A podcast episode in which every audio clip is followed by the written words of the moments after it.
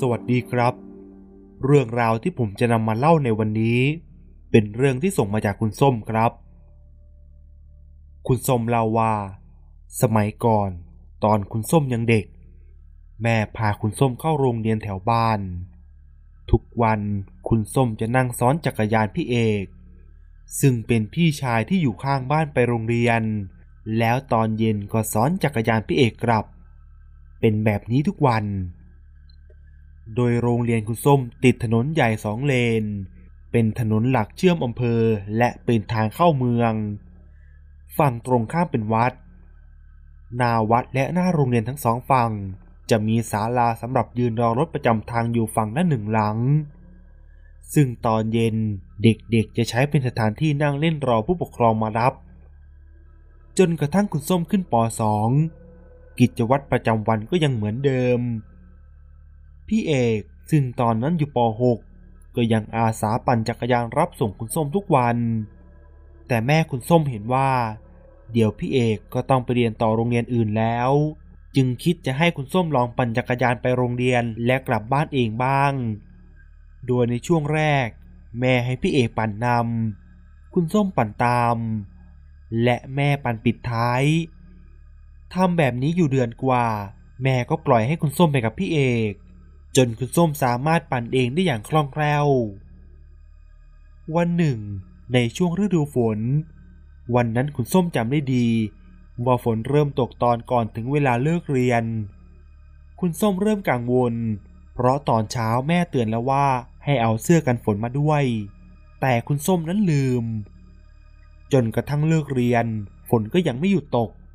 เพื่อนๆก็พากันทยอยกลับบ้าน บางคนพ่อแม่ก็มารับ พี่เอกก็มาหาคุณส้มชวนกลับบ้าน แต่คุณส้มไม่มีเสื้อกันฝน ตอนแรกพี่เอกจะให้คุณส้มยืมเสื้อกันฝน แต่พี่เอกเอาของพ่อมา ตัวมันใหญ่จนพี่เอกใส่ยังเกือบลากพื้น พี่เอกจึงอาสาปั่นไปที่บ้านคุณส้ม เพื่อบอกแม่คุณส้มให้เอาเสื้อกันฝนมาให้ เมื่อตกลงกันแบบนั้นแล้ว พี่เอกก็ปั่นจักรยานออกไป คุณส้มก็นั่งรอในโรงเรียน นั่งรออยู่นานก็รู้สึกผิดปกติ เพราะนักเรียนก็ค่อยๆ ทยอยกลับบ้านกันเกือบหมดแล้ว ผ่านโรงก็เริ่มเดินปิดห้องที่ตึก คุณส้มก็เลยพาตัวเองไปนั่งตรงศาลาหน้าโรงเรียน บรรยากาศก็มืดมัว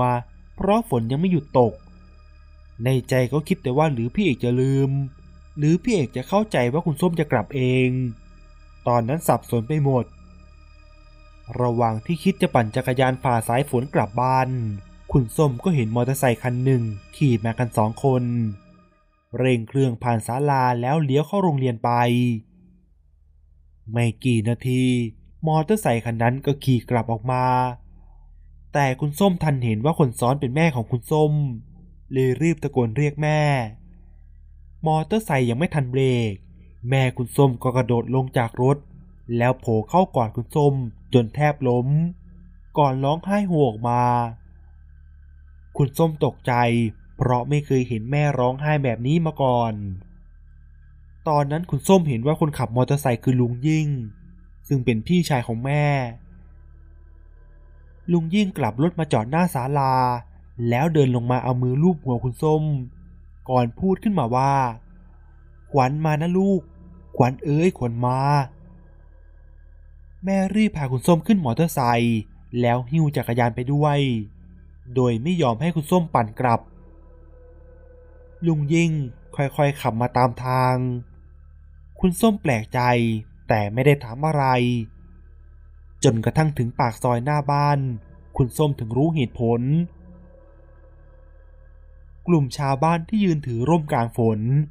มีแต่คนที่คุณส้มรู้จัก รถตำรวจ รถพยาบาลเปิดไฟสลับสี กลางถนนมีรถจักรยานคันหนึ่งที่คุ้นตา สภาพพังยับเยิน ถัดไปมีร่างร่างหนึ่งที่ถูกผ้าสีขาวคลุมโผล่มาแค่ข้อมือซีด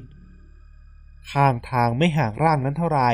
พ่อพี่เอกนั่งกลุ่มหน้าร้องไห้ ส่วนแม่พี่เอกเป็นลมล้มพับไปบนถนน มีชาวบ้านกำลังช่วยปลอบใจอยู่ข้างๆ คุณส้มตัวสั่นไปหมด น้ำตาไหล แต่ไม่มีเสียงร้องไห้ออกมาเลย เมื่อแม่เห็นแบบนั้นจึงรีบเอามือข้างที่เหลือมาปิดตา แล้วบอกลุงยิ่งให้กลับไปที่บ้านก่อน ลุงยิ่งเลยเร่งเครื่องรถออกไป พอถึงบ้านพ่อรีบออกมารับแล้วกอดคุณส้ม แม่บอกให้คุณส้มรีบไปอาบน้ำแล้วแม่ก็เอาจักรยานไปเก็บก่อน และก็ซ้อนรถลุงยิ่งออกไปอีกครั้ง คุณส้มเดินซึมๆไปอาบน้ำพออาบน้ำเสร็จพ่อก็อุ่นอาหารไว้บนโต๊ะแล้ว และก็เรียกคุณส้มมากิน ระหว่างที่กินพ่อก็ถามว่าไปอยู่ไหนมา คุณส้มเลยเล่าให้พ่อฟัง เห็นพ่อตาแดงๆเหมือนจะร้องไห้ และก็บอกว่า พระคุ้มครองนะส้ม พ่อกับแม่เกือบช็อกตาย ตอนที่มีคนวิ่งมาบอกว่าเจ้าเอกถูกรถชน แม่แกก็วิ่งพวดออกไป รองเท้าก็ไม่ใส่ เพราะคิดว่าเจ้าเอกโดนส้มก็ต้องโดน บุญพ่อบุญแม่รักษานะส้มเอ้ย ไม่รู้ยังไง วันนี้ถึงไม่มาด้วยกัน คุณส้มเลยบอกพ่อว่า พี่เอกนั่นแหละ บอกว่าจะกลับมาบอกแม่ให้ ตอนแรกแกให้ยืมเสื้อ แต่เสื้อมันตัวใหญ่ แกเลยบอกให้รอก่อน คุณส้มเห็นพ่อหน้าสลด แล้วพ่อก็บอกว่า คงถึงคราวซวยของมันแหละ มันคงทำบุญมาแค่นั้น สักพักแม่ก็กลับมา แต่ไม่ได้พูดอะไรให้คุณส้มฟังมากนัก ในคืนนั้นคุณส้มเข้านอนไว ปกติแล้ว คุณส้มนอนกับพ่อกับแม่ คุณส้มจะนอนฝั่งติดหน้าต่าง แม่นอนกลาง พ่อนอนริมอีกฝั่งแต่พ่อกับแม่นั่งคุยกันแล้วก็บอกให้คุณส้มไปนอนก่อน คุณส้มก็จัดที่นอนแล้วก็ล้มตัวลง แล้วเผลอหลับไปเลย ก่อนหลับก็ได้ยินเสียงแม่เปิดประตูไปคุยกับพ่อแม่พี่เอกที่เพิ่งกลับมา แต่ฟังไม่ออกว่าคุยอะไรกัน แล้วคุณส้มก็หลับไป คุณส้มนอนหลับไปนานเท่าไหร่ก็ไม่รู้ จู่ๆคุณส้มก็สะดุ้งตื่นขึ้นมา แล้วเห็นว่าพ่อกับแม่นอนอยู่ที่เตียงแล้ว คุณส้มจึงพลิกตัวหันไปทางฝั่งหน้าต่าง แล้วคุณส้มก็ได้ยินเสียงเหมือนมีคนเดินย่ำเท้าอยู่หน้าบ้าน มีเสียงเอียดเอียดเป็นจังหวะตามมา คุณส้มนอนหลับตาฟังแล้วก็หลับไปอีกครั้งจนถึงเช้า เช้าวันต่อมา คุณส้มมีไข้ต่ำๆ บวกกับแม่ยังไม่อยากให้ไปโรงเรียน คุณส้มจึงอยู่บ้าน ส่วนแม่กับพ่อสลับกันไปช่วยงานพี่เอก ด้วยศพของพี่เอกเอาไว้ที่วัดใกล้บ้าน คุณส้มทานข้าวทานยา นั่งดูทีวี แล้วก็งีบหลับไปในช่วงบ่ายใกล้ๆเย็น แต่จู่ๆก็ต้องสะดุ้งตื่นขึ้น เพราะได้ยินเสียงเรียก ส้มส้มพี่มาแล้ว ไปโรงเรียนกัน เสียงที่คุ้นเคย ปลุกคุณส้มให้เด้งตื่นเป็นท่านั่งทันที คุณส้มเห็นพ่อนั่งจ้องหน้า แล้วถามว่าเป็นอะไร คุณส้มก็ไม่กล้าเล่าให้ใครฟัง เลยขยับไปนั่งกับพ่อ เรียกได้ว่าพ่อเดินไปไหน คุณส้มก็เดินตาม โดยที่หูก็อย่างแววได้ยินเสียงเรียกอยู่เป็นพักๆ ตอนเย็นแม่ชวนพ่อกับคุณส้มไปงานศพ คุณส้มทำท่าทางไม่อยากไป แม่ก็เลยคาดคั้นถาม คุณส้มจึงยอมเล่าให้แม่ฟัง ว่าได้ยินเสียงพี่เอกมาเรียก พอแม่ได้ยินดังนั้น สีหน้าแม่ไม่ค่อยดีเลย แต่แม่ก็ยืนยันว่าต้องไป คุณส้มจึงต้องไปอาบน้ำแต่งตัว พอไปถึงวัดก็พบว่าคนค่อนข้างเยอะ ทั้งคุณครู เพื่อนนักเรียน รวมถึงชาวบ้านก็ต่างพากันมาช่วยงาน พ่อแม่คุณส้มไปทักทายพ่อแม่พี่เอก แล้วพาคุณส้มไปไหว้ศพ แม่ให้คุณส้มจุดธูปพนมมือ แล้วก็พูดเป็นเชิงว่า บอกพี่เขาไปลูกว่าไปสู่สุคติ ไม่ต้องเหนื่อยไปรับส่งน้องแล้ว อยู่คนละโลก อย่ามากวนน้องเลยนะ น้องยังเด็ก เอกไปที่ชอบที่ชอบนะ แล้วแม่ก็เอาทูบไปปักในกระถางก่อนพาไปนั่งรอพระสวดที่นั่งรอบๆเป็นเพื่อนพี่เอกกับคณะครู หนึ่งในนั้นก็เป็นครูประจำชั้นพี่เอก ชื่อครูรุ่ง ครูรุ่งเล่าให้แม่คุณส้มฟังว่า พี่เอกยังไม่รู้ว่าตัวเองตาย ยังไปโรงเรียนอยู่เลย เพราะตอนนับจำนวนนักเรียนเมื่อเช้า นับแล้วนับอีกก็ครบ 22 คน ทั้งๆทที่ต้องนับได้ 21 คน แล้วเมื่อตอนเย็นครูรุ่งก็เห็นลุงพานโรง ที่เป็นคนหมู่บ้านอื่น เดินวนเวียนหน้าตึกครูก็เลยเข้าไปถามพานโรงบอกว่า มีเด็กผู้ชายขอเข้าไปตามน้องสาวในตึก ยังไม่ออกมาเลย พอเข้าไปดูก็ไม่เจอใคร ไม่รู้อยู่ในตึกหรือออกมาแล้ว พอถามลักษณะท่าทางเด็กผู้ชายที่เห็น ก็คิดว่าน่าจะเป็นพี่เอก ทั้งพานโรงและครูก็เลยพากันรีบกลับ ได้ยินแบบนั้นคุณส้มก็ยิ่งกลัว แม่ก็ต้องคอยกอดและคอยปลอบตลอดเวลา ในคืนนั้น พ่อกลับมาถึงบ้าน คุณส้มก็เลยขอนอนตรงกลางระหว่างพ่อกับแม่ แล้วคุณส้มก็ไม่ได้ไปงานศพพี่เอกอีกเลย จนกระทั่งงานเสร็จ แม่เล่าว่า ในวันเผานั้น ตอนที่เขาจะประชุมเพลิงสับเปลือจุดไฟไม่ติดสองสามครั้ง ต้องเรียกพ่อกับแม่พี่เอกขึ้นมาจุดถึงติด ชาวบ้านก็ลือๆกันว่า วิญญาณพี่เอกยังไม่ยอมไปไหน ยังวนเวียนอยู่แถวนี้ บวกกับป้าพร ที่มีบ้านอยู่ติดถนนหน้าปากซอยก็เล่าว่า ในตอนเช้ามืด แกจะเตรียมตัวออกมาใส่บาตรโดยการเอาโต๊ะเล็กๆ มาวางไว้ริมถนน แล้วเอาของใส่บาตรวางบนโต๊ะ พระท่านผ่านมาจะได้มารับนิมนต์ ส่วนตัวแกก็จะไปนั่งรอที่หน้าบ้าน ถ้าพระมาแกก็จะเดินมาใส่บาตรแล้วก็เก็บของ ป้าพรแกนั่งดูนั่งทำอะไรไปเรื่อยเปื่อย ตอนนั้นฟ้ายังมืด แล้วแกก็เห็นเหมือนมีเงาคนนอนอยู่กลางถนน พอแกเพ่งมองร่างนั้นก็ลุกพรวดขึ้นมา แล้วก็หายวับไปกับตา ทีนี้แกก็เลยกลัวเข้าไปอยู่ในบ้าน พอพระมาก็มาเรียกแก แกถึงออกไปใส่บาตรแล้วก็รีบวิ่งกลับเข้าบ้าน เมื่อฟ้าสว่างแล้วป้าพรแกจึงออกไปเก็บของ หลังงานศพ ทุกอย่างก็เหมือนจะเริ่มกลับสู่สภาวะปกติ คุณส้มเองก็ไปโรงเรียน โดยมีพ่อ แม่ และลุงยิ่ง สลับกันไปรับไปส่ง ส่วนเรื่องวิญญาณพี่เอกก็มีเรื่องเล่ามาเรื่อยๆ คนที่เจอส่วนใหญ่ก็จะเป็นเพื่อนสนิทครูที่โรงเรียน และชาวบ้านที่ผ่านตรงจุดเกิดเหตุ แต่คุณส้มก็ไม่เคยเจอเรื่องแปลกๆ จนเกือบไม่ได้นึกถึงเรื่องนี้แล้ว ผ่านมาได้เกือบสองเดือน จนคืนหนึ่ง คุณส้มนอนหลับไป แล้วก็ตื่นขึ้นมาเพราะปวดฉี่ก็เลยเรียกพ่อให้พาไปเข้าห้องน้ำพ่อกลับมานอน พ่อก็หลับไป แต่คุณส้มนั้นยังไม่หลับ จู่ๆคุณส้มก็ได้ยินเสียงย่ำเท้าวนไปวนมาหน้าบ้าน และก็เสียงเอียดเอียดเป็นจังหวะ คุณส้มนอนฟังสักพัก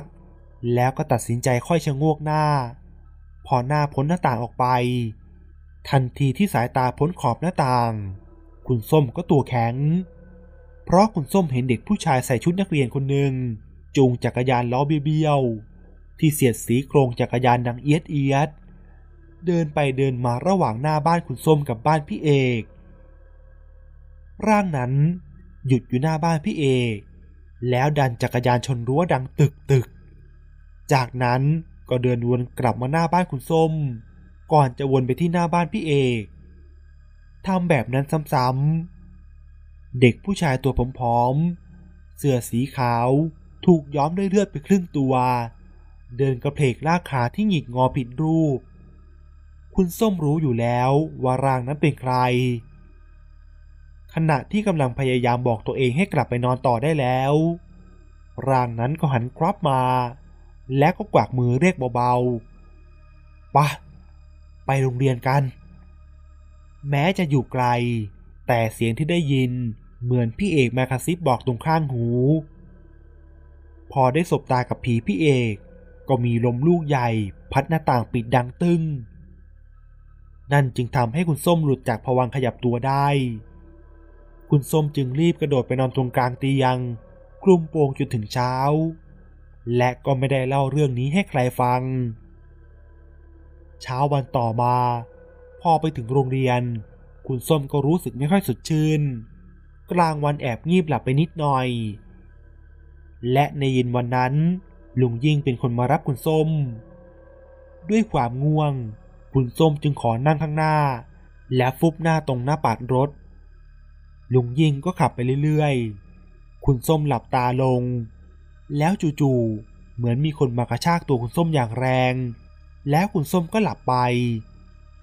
พี่คิดว่าหลับไปนั้นก็เพราะว่าคุณส้มฝัน ในความฝันคุณส้มนั่งรถมากับลุงยิง จู่ๆลุงยิงก็จอดรถแล้วก็เดินหายไปในป่าข้างทาง คุณส้มนั่งรออยู่นาน ลุงก็ไม่มาสักที จึงเดินเข้าไปตามในป่า ก็ไม่เจอลุงยิง ทันใดนั้น พี่เอกก็โผล่เข้ามา ในฝันพี่เอกไม่ได้น่ากลัว เพราะรูปร่างหน้าตาเหมือนคนปกติ พี่เอกเดินมาแล้วชวนคุณส้มว่า ลุงไม่มาแล้ว ให้พี่ไปส่งที่โรงเรียนไหม แล้วพี่เอกก็ยื่นมือมาให้จับ คุณส้มรอลุงยิ่งนานแล้ว ไม่เห็นมาสักที ก็คิดว่าไปกับพี่เอกละกัน ขณะที่กำลังจะยื่นมือไปจับพี่เอก ทันใดนั้น ก็ได้ยินเสียงแม่เรียกชื่อมาแต่ไกลๆ ก็เลยชักมือกลับและบอกพี่เอกไปว่า ไม่ไปหรอก ส้มไม่ได้จะไปโรงเรียนนี่นา ส้มกำลังจะกลับบ้าน อีกอย่าง พ่อ แม่ ลุงยิ่ง ไปส่งส้มได้ทุกวันแล้ว แม่บอกว่า พี่เอกไม่ต้องมาส่งส้มแล้ว พี่ไปคนเดียวเถอะพอพูดจบ คุณส้มเห็นพี่เอกทำหน้าเศร้า แล้วเริ่มร้องไห้ จากร้องเบาๆ กลายเป็นร้องสะอึกสะอื้นเสียงดัง แล้วก็มีเลือดค่อยๆไหลออกมาจากหัว หยดเลือดไหลเต็มหน้า ลงมาที่คอและไหล่จนเปลือกเปื้อนเต็มเสื้อไปหมด คุณส้มจึงร้องกรีดแล้วทุกอย่างรอบตัวก็สว่างวาบ ได้ยินเสียงคนเยอะแยะ เสียงแม่ร้องไห้ เสียงพ่อ เสียงลุงยิ่งปนกันไปหมด พ่อลืมตาขึ้นก็พบว่า พ่อกำลังอุ้มคุณส้ม คุณส้มมองเห็นเพดาน เห็นหลอดไฟ แล้วก็เห็นหมอ พยาบาล ถึงรู้ตัวว่าโดนพามาส่งโรงพยาบาล พ่อหมอเห็นคุณส้มได้สติ ก็ไล่ทุกคนออกไปรอข้างนอก ตรวจกันอยู่พักใหญ่ เมื่อเห็นว่าไม่ได้เป็นอะไรมาก มีรอยถลอกและกระดูกข้อเท้าแตกนิดหน่อย หมอก็เลยให้นอนที่โรงพยาบาลหนึ่งคืน พื่อรอดูอาการและให้กลับบ้าน ลุงยิ่งเล่าว่า ตอนขับกลับ จู่ๆก็มีรถยนต์โผล่มาจากไหนไม่รู้มาเฉี่ยวจักรยานล้มลง ตัวคุณส้มกระเด็นตกลงไปในพงหญ้าข้างทาง จากนั้นก็มีคนมาช่วย ลุงยิ่งเองก็บาดเจ็บเล็กน้อย แต่รถจักรยานพังจนขับต่อไม่ได้น่าแปลกที่จุดนั้น คือจุดจุดเดียวกับที่พี่เอกประสบอุบัติเหตุ จากนั้นคุณส้มก็กลับมาพักฟื้นที่บ้าน แต่โชคดีที่ต่อมาเป็นช่วงปิดเทอม จึงไม่ต้องขาดเรียนหลายวัน และหลังจากนั้นก็มีเรื่องน่าเศร้าเกิดขึ้น มีเด็กถูกรถพุ่งชนเสียชีวิต ที่จุดเดียวกับที่คุณส้มประสบอุบัติเหตุ ซึ่งเป็นเด็กที่อายุรุ่นราคราวเดียวกับพี่เอกด้วยทำให้ชาวบ้านยิ่งปักใจว่า พี่เอกหาตัวตายตัวแทน และเมื่อได้ตัวตายตัวแทนแล้ว วิญญาณก็คงไม่ได้วนเวียนอยู่ตรงนั้นแล้ว ซึ่งก็น่าจะจริง เพราะตั้งแต่นั้นก็ไม่มีใครเจอวิญญาณพี่เอกอีกเลย คุณส้มคิดว่าตัวเองโชคดี เพราะถ้าวันนั้นตัดสินใจไปกับพี่เอก อาจจะเป็นเธอก็ได้ที่กลายเป็นตัวตายตัวแทนของพี่ชายข้างบ้าน และนี่ ก็คือเรื่องราวทั้งหมดครับ ถ้าหากว่าชอบเรื่องนี้ก็ฝากกดไลค์กดแชร์กดติดตาม และก็กดกระดิ่ง จะได้ขึ้นแจ้งเตือนเมื่อมีเรื่องใหม่ ๆ มานะครับ